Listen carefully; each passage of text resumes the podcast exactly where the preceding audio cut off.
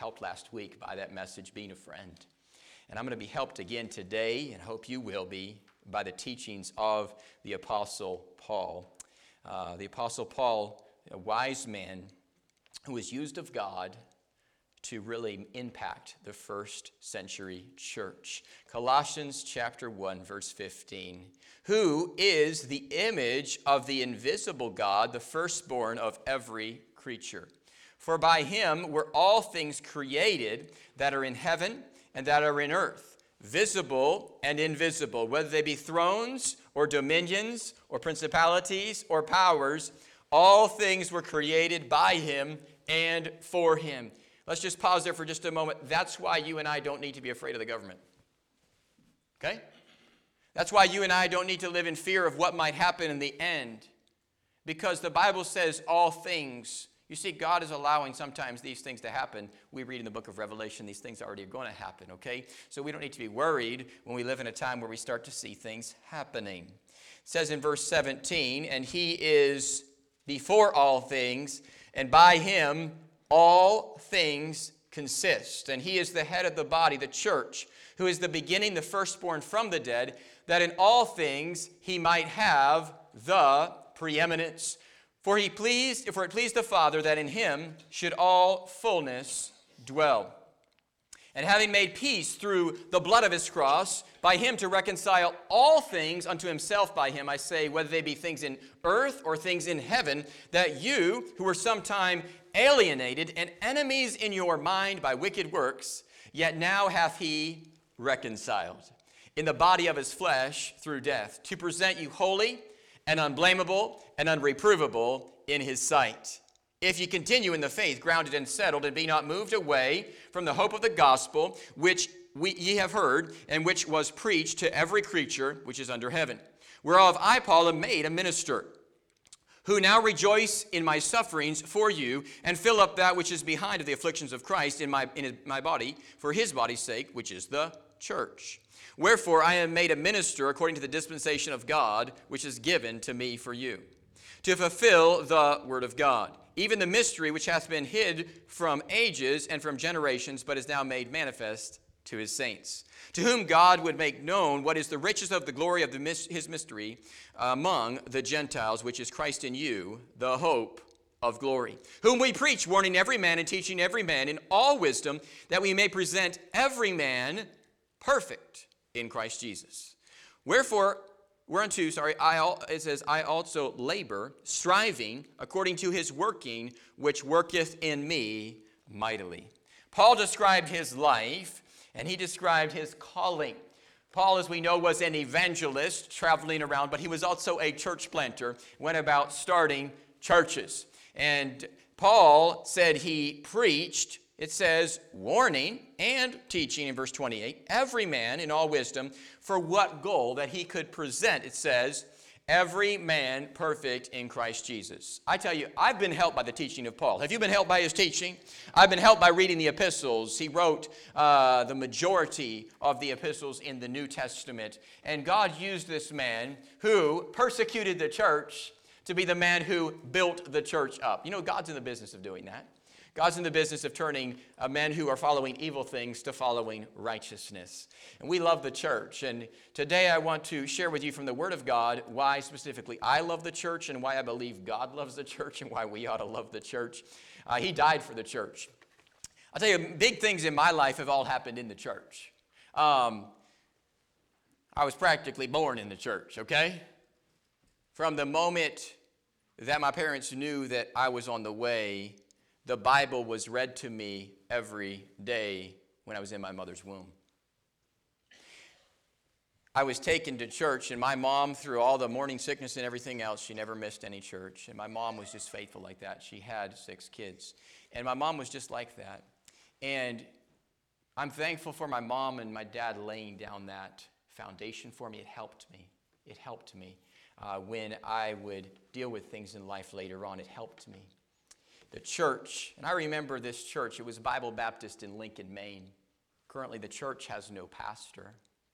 But the pastor who was there, I don't remember much about uh, the preaching because I was a little kid, but I do remember sitting there, and I do remember opening my Bible, And at that church, that's where I heard about Through the Bible Radio with J. Vernon McGee. Have any of you guys heard of that? All right, amen. It helped me. My first Bible was a Bible that was, uh, had J. Vernon McGee's notes in it. So as a young child, whenever I began to read, and the Lord knows exactly that. I know it was very difficult for my dyslexia for my mom to even teach me to read, but it came. Amen. And uh, I, when I first began to read, the first book I began to read outside of those little reading books was the Bible. And I learned to read the Bible and use that Bible because of that local church. And I learned about J. Vernon McGee. We'd hear him on the radio. We'd hear all these things, and it was because of the local church, you see. And then uh, there was another local church that served our family in a very difficult time, and that pastor is now up in glory. But we would drive an hour in the snow and ice. I remember seeing my first experience seeing moose was driving to church through the snow and ice on a very cold day.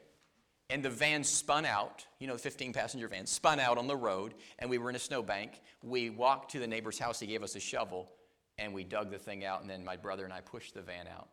My sister's in the back jumping up and down in the seat to try to give it traction for my dad. I mean, these are my memories of church. But I tell you, um, it was at that church, I remember the kindness of that pastor. It was a church with about maybe 10 or 12 people in it, in a little tiny town of about 500 people in Topsfield, Maine. And I remember that church. It helped me. And then God sent me and my family to Georgia through some unique circumstances. And at that church is where I learned my doctrine of the Word of God as a teenager.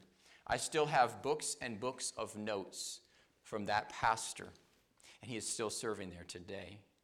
And I have books of notes. All my Bible doctrine, now looking back, was strongly found from the preaching of the Word of God in that place. I got helped there. I thought I was saved, but I went to a youth conference sponsored by that church and several other churches, and that's where I got saved. An event directly connected to the church. I love the church. I got baptized in the church. That's where I got called to preach, was in a conference sponsored by the church. That's where I got called to be a pastor, was in a conference sponsored by a church in Gatlinburg, Tennessee. All these things were connected to a church. My wife and I met on the property of a local New Testament church. West Coast Baptist College is on a church property. That's where we met. And that's where God continued to help me get trained for the ministry was on the property of a local church. I love the church, okay? My life has been impacted and helped by the church. And I've met each of you through the local church. And uh, we've been connected because of the church. I believe Jesus loves the church. David said in Psalms 122, verse 1, I was glad when they said unto me, Let us go into the house of the Lord. Tell you, people say, well, David just worshiped God out in the wilderness. He talks a lot about going to the tabernacle. Maybe you've heard people say you don't have to go to church to be a Christian. That's like saying mud trucks aren't built for the off road course or race cars aren't built for the racetrack. You expect to see a race car. If we see a race car in the mud pit, we know what's going to happen. It will get stuck. And if we see the mud truck running around the race course, it's not going to be going 200 miles an hour. Neither place, understand? So the Christian belongs in the house of God. I mean, these things are understood. And Christians aren't delivered from, uh, Christians are delivered from sin by the blood of Jesus, and we're delivered from sin so we worship Him corporately, together. And uh, just like a race car has its only proper place of usefulness is on the track, because that's what it's built for. It's not built for the highway, it's built for the track. And the Christian is only properly equipped for serving God through the local church. And uh, I tell you, the Word of God helps us. I love the local church, and Jesus died for the church. Why do we love the church? Uh, I heard this story. There was uh, two lawyers. They were standing in a trial. One thought he would make a great impression upon the jury by quoting from the Bible. So he said concerning his opponent, he said, We have it on the highest authority that it has been said, all a man has, he will give for his skin. The other lawyer knew the Bible better. And he said, I'm very much impressed by the fact that my distinguished colleague has regards to the highest authority. And the one who said, All that a man hath will he give for his sin, you will find that saying comes from the book of Job, chapter 2, verse 4. And the man who said it was the devil. Often we can quote a scripture verse, and that man did in the courtroom, but he forgot that the one who was speaking was the devil. The highest authority was the devil in his case. Uh, often, folks will take the Bible to justify their own selfish behavior. We must not be ones who do that.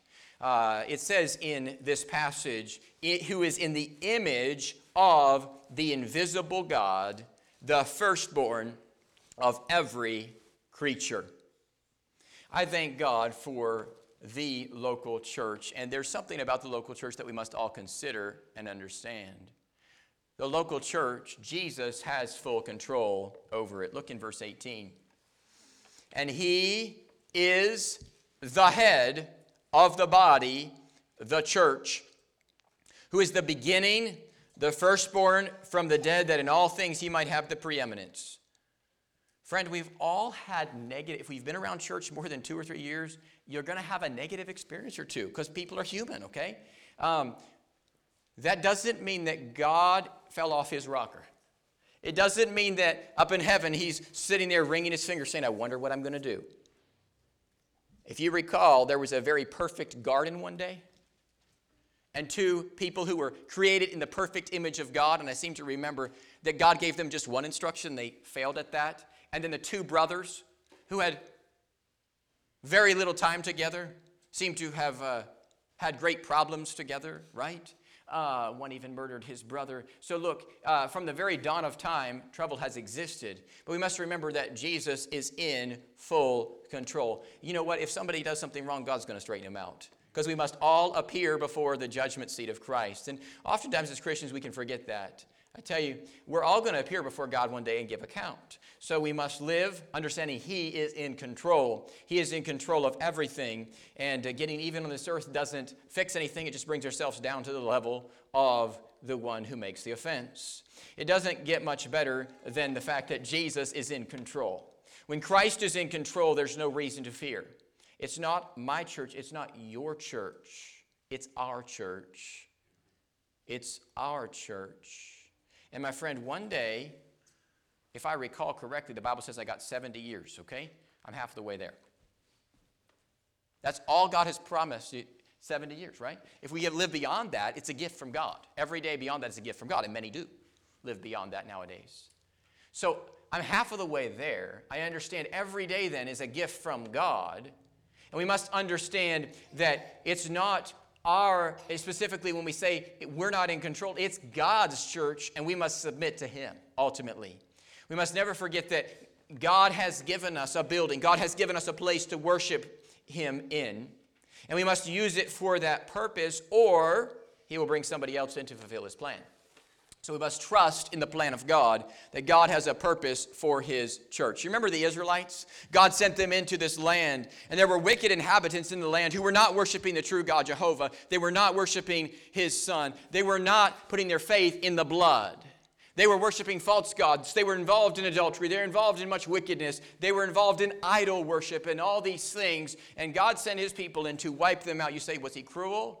No, God was just. And then he gave his people the land that they had not. He said, I'm going to give you houses to dwell in that you haven't built. I'm going to give you all these things. God gave them things. And whenever God gives us something, we must give him thanks because he is in full control. He is in full control of the church. Aren't you thankful he's in control today? I'm thankful he's in control. He is, it says, the head of the body, the church. Uh, last time I checked, we couldn't live very well without our head. So we ought to constantly ask, Lord, Lord, what would you have me to do? And I tell you, Lord, what would you have me to do? Lord, what would you have me to do? And He's in control.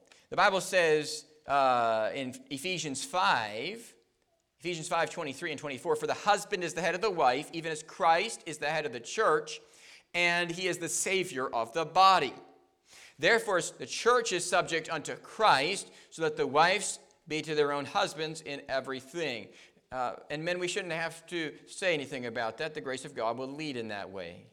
So the husband ought to follow Christ, and the church ought to follow Christ, and the wives ought to be in unity with their husbands. Earlier in the passage, it says we ought to submit to one another as well in context. I believe God's big enough to send leaders for his church. Do you believe God's big enough to do that? I mean, he is the great I am, and he's big enough to send leaders. Because Jesus is in control of the church, if we follow his plan, we will see leaders raised up from the church. Church only works when it's built on strong biblical leadership. If leaders are not spirit filled and full of the word, the church isn't going to go anywhere. And so, look, at we need more of Christ and less of ourselves. Less of ourselves. And if we do that, everything will be all right. The Bible lays out ways to dismiss the unrepentant. Matthew 18, in verse 17. Look at what the Bible says, speaking of the church, Matthew 18, 17. He's in, once again, keep in mind, Jesus is in control of the church, but he gives some orders, some instructions. He says in Matthew 18, verse 17, how we are to behave. When there is somebody who, shall we say, um, does not, they trespass against the will of God, against the word of God, and they neglect to hear godly counsel. It says in verse 17, if he shall neglect to hear them, tell it to the church. But if he neglect to hear the church, let him be unto thee as a heathen man and a publican. How do we treat the heathen? With hatred? No, with love. We treat them with love. But when somebody is the heathen, okay, when we understand that somebody has an unrepentant repentant heart, they've rejected Christ, they've rejected the will of God, they've rejected the word of God in, various, in various areas, and they've refused to submit to the word of God. How do we treat them? In the same way as we would treat a heathen and a publican. We pray for God to convert them, but we do not confide in them as if they were a fellow Christian because they have demonstrated a different spirit. Okay? So he says in the church, the church is to be notified of this, and he said the church is to regard them as a heathen or as a publican, to regard them as somebody who is not converted because they do not demonstrate the fruit of the Spirit of God.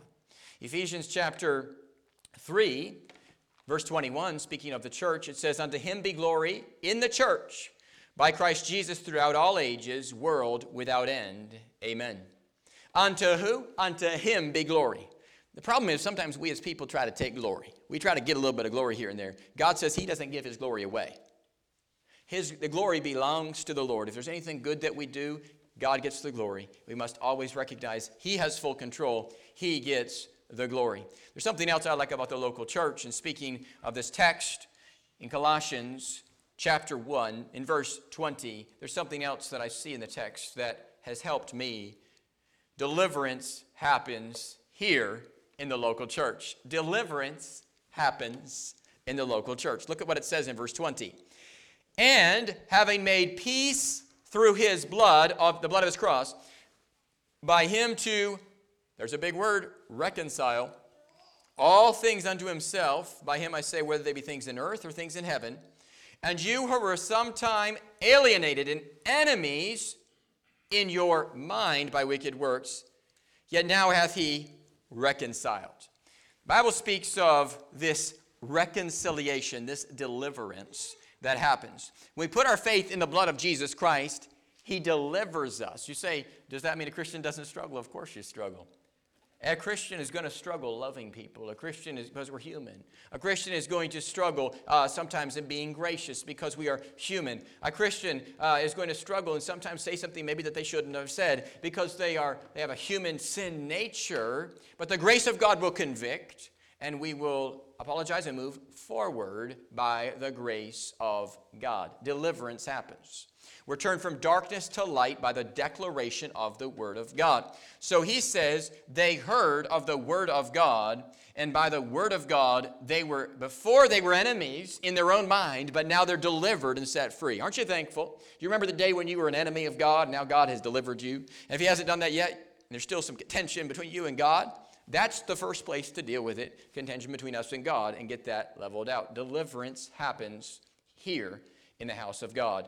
It is through the house of God that I've heard preaching that has delivered me many times. Coming down, the reason why we have an altar call at the end of the service is, is not just so you can say, well, you know, is that, is that, what is that all about? People have asked me, said, Wester, what is this all about coming forward and praying? It is very simply that we move our body physically, just like in the Bible when the Levites and the priest would go in and worship God, they would physically draw closer to a place of worship. And in the temple and in the tabernacle in the wilderness, by the way, whenever the people of God have been gathered, there's always a place of worship. In the, in the wilderness, they had a tent to meet in that looked like a church.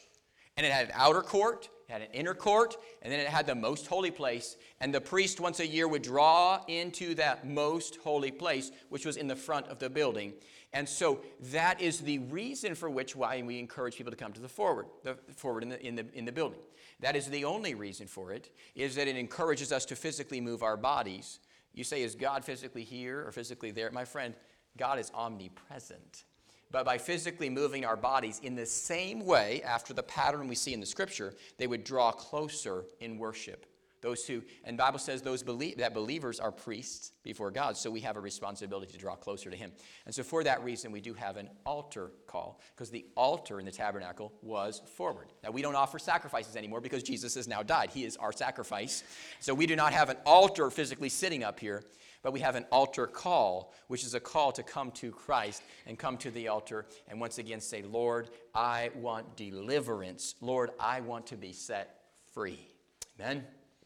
Acts 2, verse 42 says, Praising God and having favor with all the people, and the Lord added to the church daily such as should be saved. From that text, it would be hard to draw anything but that there was a gathered group of people that was increasing in number. And if you read in that passage, there were over 3,000 people in that church at that time. Now they were quickly dispersed and went preaching the word everywhere. Hebrews 10 in verse 25 tells us not forsaking the assembling of ourselves together as the manner of some is, but exhorting one another, and so much the more as ye see the day approaching. See, deliverance happens in the house of God. He says, don't forsake the assembling like some other people do. It's their manner, it's their custom. He said, don't be like that. Instead, what? Draw near more and more as we see the day approaching. The Bible tells us in Acts 26, and let's turn to Acts 26 and look in verse 16. Acts 26 and verse 16. Acts 26 and verse 16. Look at what the Bible says here.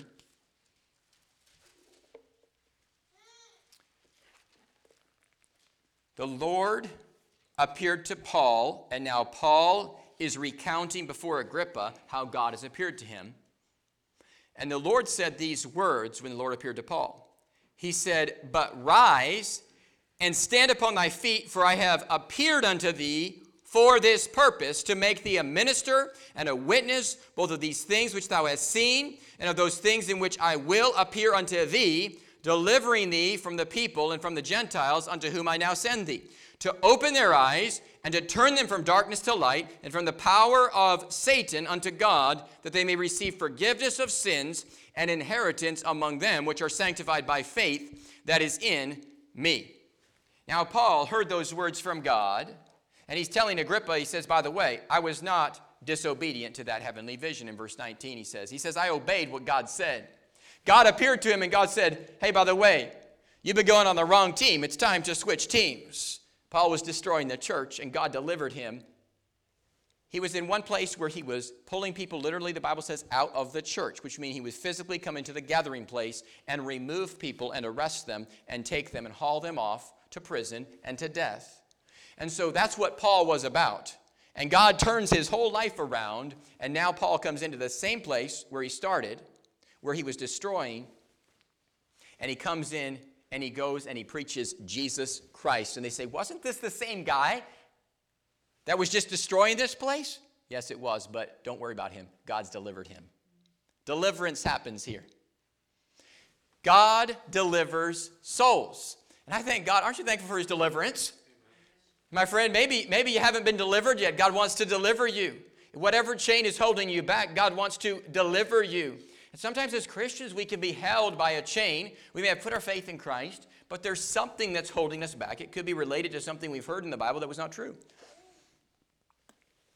It could be related to something we believe about the Bible that is not true. I tell you, it amazes me how sometimes uh, an individual may take the entire, their entire, spend their entire life trying to prove from the Bible how a particular sin is right in the sight of God. I'm like, the Bible clearly forbids that sin, all right? But it's amazing how sometimes uh, someone will take the entire Bible and, uh, and even if, if, by the way, we all have opinions about the Word of God, and that's okay. And, and sometimes I have learned that my opinion is not going to be the same as someone else's, and so the best thing to say is, okay, that's fine, no problem, that's your opinion. But it's very unique to me. Sometimes you might say that to somebody, sure, that's fine, you're welcome to have your own opinion. And instead they'll say, no, it's not my opinion. They'll say it's right. And then they can't find one verse to prove it.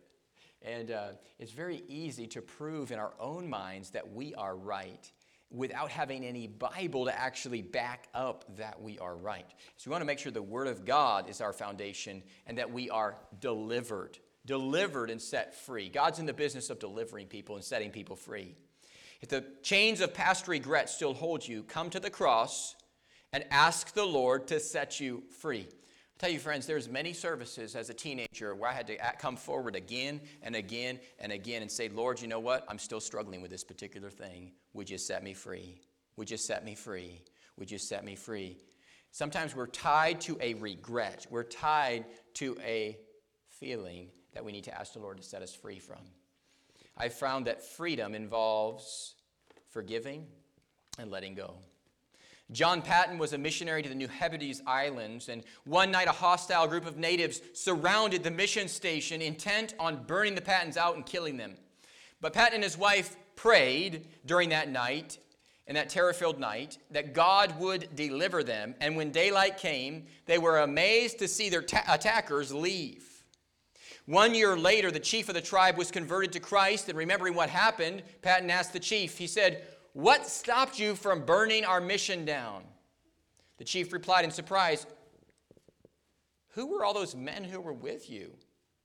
Patton knew that no men were present. But the chief said he was afraid to attack because he had seen hundreds of big men in shining garments with drawn swords circling the mission station. There's many times in my life, even recently, where I had to say, Lord, would you put your army up? Because it's I can't defend myself. God alone can defend.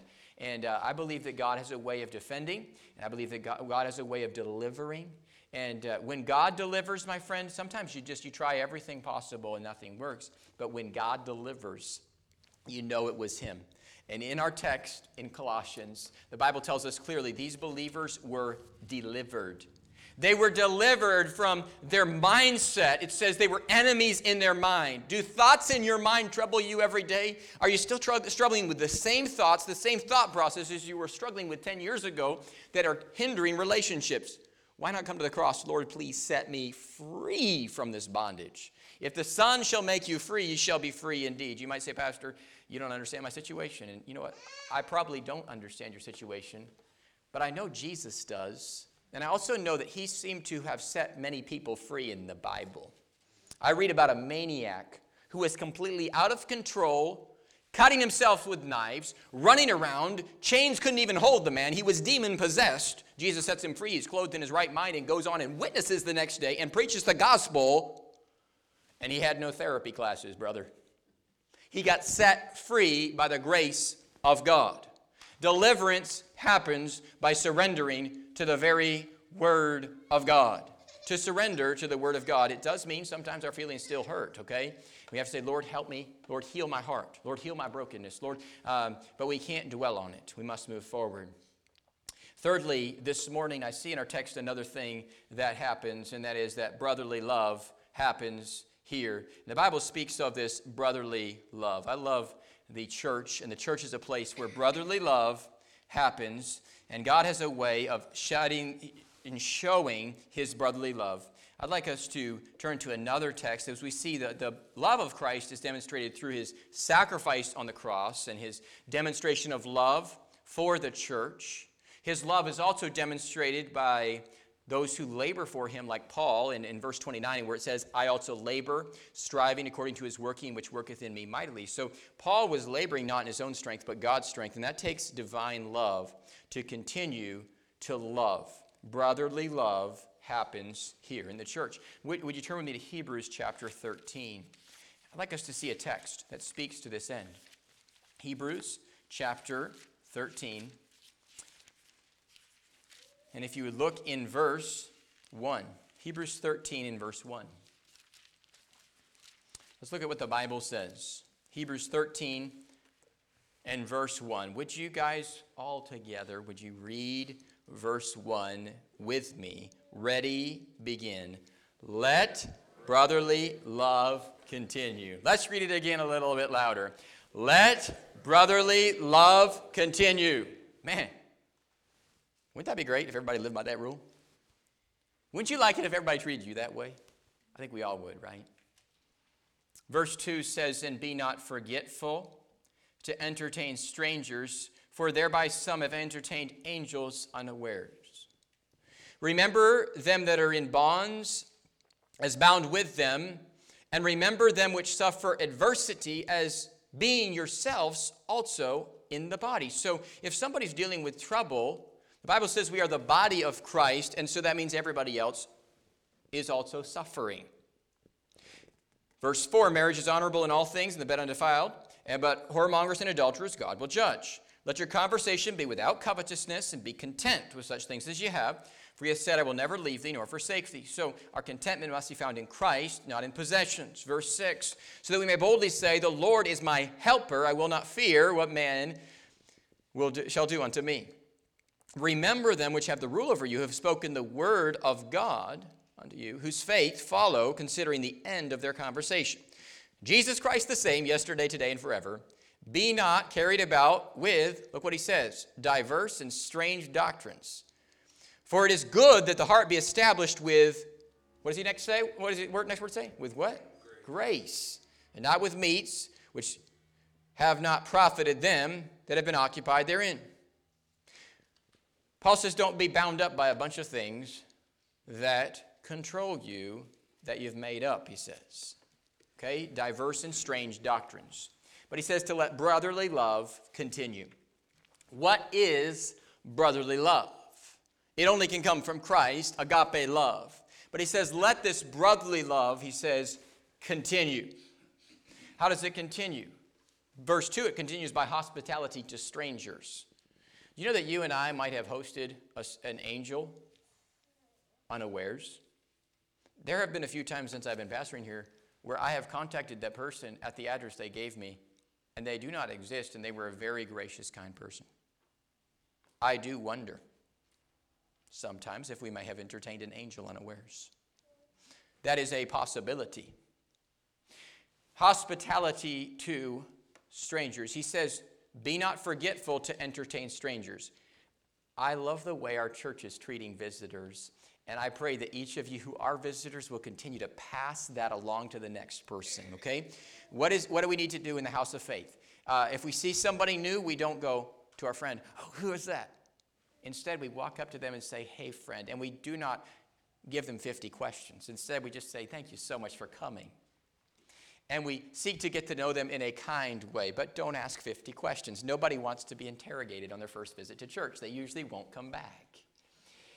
Nobody needs interrogation. Nobody wants folks to be nosy about their life. People want to be loved. We all want that, don't you? We all want to be loved. And so we, we need to have hospitality to strangers. And sometimes uh, that is just a kind smile. Sometimes that is just a kind word. Hospitality to strangers. He says, to be not forgetful to entertain them. Maybe you've had the privilege, like I have, you've maybe entered into a house of worship and you felt like you met with some cold stones instead of living people. That should never be the case in the house of God. We ought to have, he says, living, lively stones, okay? And uh, a stone is not usually lively, but the Bible's speaking of the energy, the grace of God flowing through us.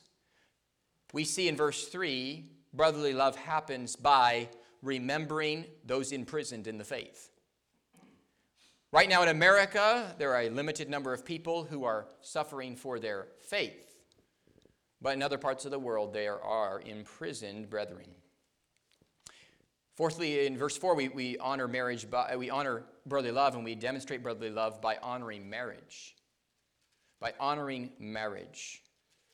By verse 5, avoiding covetousness and instead enjoying the presence of God. I tell you, in the presence of God, you know, we sing that song, I've got a mansion up over the hilltop. Do you really think each one of us is going to get an entire mansion to ourselves? I mean, what would we do in an entire mansion by ourselves? I thought we were going to go worship God and day and night be there praising and glorifying Him. I don't know about you, but if I'm in heaven, I don't want to just be hanging out in my own house by myself because the Bible says you're not given in marriage in heaven. I seem to think that in heaven, the mansions won't be the way we see them on earth, but will be far more beautiful. But that there's no day nor there's no night in heaven, okay? Jesus is the light. There's no reason to go to your house to sleep. You say, but what will there be? There will be a beautiful place. Have you ever gone and toured somebody's mansion and they gave you a guest room to stay in that was about as big as your house? Okay? I mean, okay, it's going to be a beautiful place. It's going to be majestic, but I think it's a little selfish to think maybe I'm going to have my own private house and nobody's going to bother me. Because you know what? We're going to be with the multitudes worshiping the King of Kings. If you know the Lord that, and you see His Word, that's, you know Christ, my friend. And that's why when somebody says a Christian, they say, I, I'm a Christian, but I, I don't need to go to church to worship God. It's, that's a true and false statement. Because if we don't go fellowship with His people, I really do wonder how we're going to get along in heaven if we can't get along on this earth. So, avoiding covetousness and enjoying the presence of God. Verse 6, it says, by finding confidence in his word, so that we may boldly say, The Lord is my helper. You ever had a friend fail you? That's human, that's natural. People fail. We all fail. There's times where I have let people down I did not seek to, but that happens. It's part of being human. Um, but the Lord is your helper who will never fail. You can always call upon his name. Haven't you found that in your life? Maybe you ran from God for a little while in your life and you come back to him and say, Lord, I was wrong, you're right. And he doesn't he accept you back? He receives you. You say, why? Because he's a loving and gracious God who is our present help in time of need. So we find his presence naturally in his house. Verse 7 by showing respect to the faith of the spiritual leaders. It says in verse 7 to remember them which have the rule over you, and who have spoken the word of God, whose faith follow considering the end of their conversation. In these five years together that we've had serving this town, I'm learning more and more how much I appreciate the men who spoke into my life earlier in my life. And I'm sure I will appreciate them more 10 years from now especially since as I have lived in this community for these last five years, and several other local Baptist churches have gone through one or two pastors in the last five years since I've been here. And, and men who were good men, men who were helpful men. And, and those churches have maybe grown to a large number and then closed since I've been here. And in five years, I've seen that happen. Multiple men leave and come, come and go. And, and I've seen that uh, the ways in which things were handled. And as a fellow laborer in the community, I have more compassion for them, right? And I have more compassion for the churches and for the situation and uh, seeking to grow in my understanding. But the one thing that I do know for sure is that verse 13 in verse 1, I mean, chapter 13 in verse 1 says, Let brotherly love continue. If we've got to go from one house of worship to the other for whatever reason, it ought to only be done with letting brotherly love continue. It ought to be done in a brotherly, loving way because the Bible says in verse 7 you ought to remember them which have the rule over you, who have spoken unto you the word of God. It says, you say, does that mean we just follow anybody blindly? No. It says, whose faith follow. There are many men who are different than me who have much faith in God who are pastoring. Understand? And so their faith is what the congregation should follow.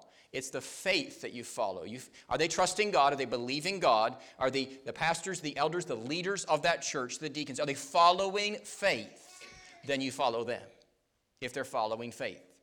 So we must to keep in mind the word following their faith here. It says to to show. Uh, it means to be mindful of, to remember, to call to mind, to think of, and feel for a person or to hold in memory. I challenge you, dig up in your heart good memories about men of God in your past. Do it as an exercise. And the ones who offended or hurt, would you just say, Lord, forgive them? Maybe I didn't understand. Or, Lord, forgive them. I've had to do that. Lord, forgive them. They maybe didn't understand what was, whatever. We're just going to move on. There were many who were good. There were many who were good. And so remember them and have love towards them whose faith follow. Brotherly love in the church house must be universal and it must be demonstrated in all relationships. Verse 8, it says Jesus never changes. He's constant. He's constant. He's the same yesterday, today, and forever. Aren't you thankful for that? And people change, Jesus never changes. Verse 9, it says we ought to avoid strange doctrines. It says, be not carried about with diverse and strange doctrines. I often hear of new doctrines, and uh, I heard of so many new doctrines this week that I was like, I'm not even sure where that even came from. That's not in the Word of God. That's, that's not even found in the pages of Scripture. And so we must find our doctrine in the Word of God, not in, our, not in reading our own opinion into the Word of God. So to avoid strange doctrines. By the way, we are each going to have different tendencies towards different doctrinal persuasions based upon our past, based upon the teachers that we hear during the week. There's a multiplicity of YouTube channels and such, and people listen to all these things and their, their opinions are, are swayed, okay? But the Bible says to avoid strange doctrines. So that means we don't get carried about off on a tangent, off on a rabbit trail. Acts 5 and verse 11 says, And great fear came upon all the church, and as many as heard these things. See, the church was moved forward. They didn't let strange doctrine contaminate them. Brotherly love happens in the house of faith. Aren't you thankful that somebody loved you? I hope you're thankful somebody was friendly to you. Each of you, I'm sure, the reason that you attend, somebody is friendly to you, somebody's kind to you, or you're kind to somebody else. Uh, that's just the way in which we stay in the house of faith, is because we demonstrate brotherly love. If we don't demonstrate brotherly love, we're going to have trouble. And so, brotherly love, he says, must continue. It must continue. Lord, would you help me to have brotherly love? You say, they're so hard to love. Look, there's always difficult people in the world. You ever have somebody get up in your grill? Okay, I mean, sometimes that just happens in life, but then God sends somebody really gracious, you know? And, uh, you know, last night I took my wife to dinner, and we were, we were up at Big Apple Diner. You guys ever been up there? Big Apple Diner. And uh, actually, she said she was going to take me to dinner, but you know, either way, we were going to go. We were going to go watch the fireworks. And there's a gentleman who I've done some business with in the community, a very kind gentleman. And he was sitting there with his wife, and he just greeted us, took a moment. A few moments later, I saw him go up and pay for our bill. And then he walked out the door. I had to ask the waitress, I said, Could you, could you remind me what's his, what's his last name? And uh, found his address, and we're sending him a note so thoughtful and so kind. See, he didn't know what I had gone through this week. He didn't know, he didn't know that people were up in my grill all week. And when he did that kindness, man, it was so encouraging. And uh, my wife and I looked at each other afterwards when the waitress came up. And of course, we gave the waitress a generous tip on top of that. I, I just think you ought to be kind to people, right? And the waitress was working very hard that night. But the kindness of that gentleman, it helped me last night. And when somebody doesn't even maybe know Christ and they can still demonstrate kindness, my friend, I tell you, there's many times God has used a lost person to demonstrate kindness. And uh, God will use a Christian, God will use a lost person, but we ought to, as Christians, demonstrate kindness to one another in the same way that Christ has demonstrated it to us. I'm thankful for those who've demonstrated kindness to, to each of us. And let's be ones who demonstrate the brotherly love. Let brotherly love continue. Because Jesus loves the church and he gave himself for it, if we love him, we must love the church. We must love the church. And why do we love the church? Because he's in control, he provides the deliverance, and he fills it with his love.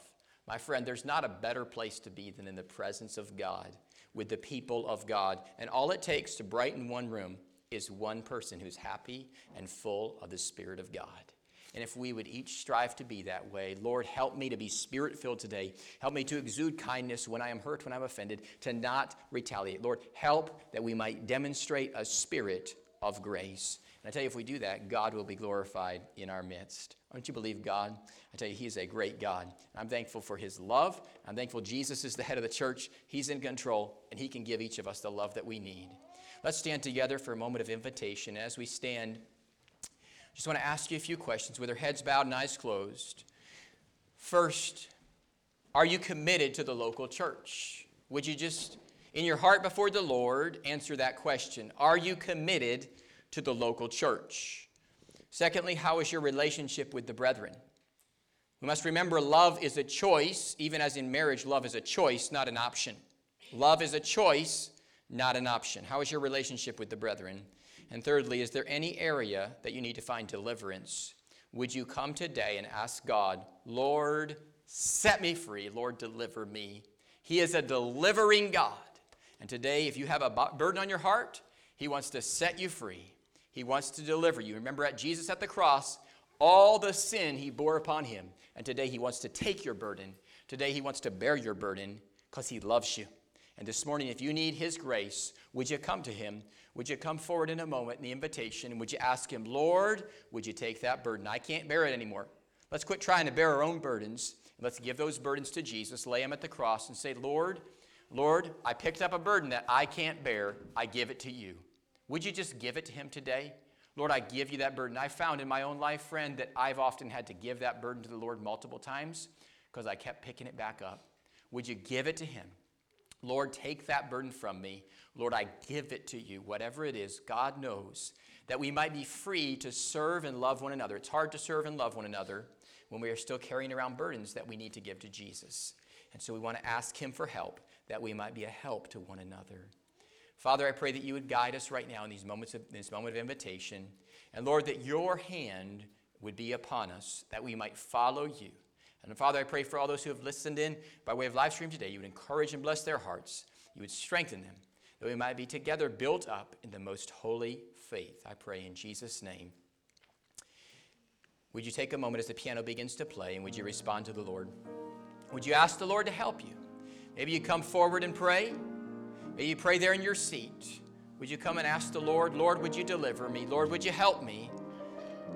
Lord, would you set me free? Lord, would you help me to be committed to the local church? Is there an area that you need deliverance? Lord, help me.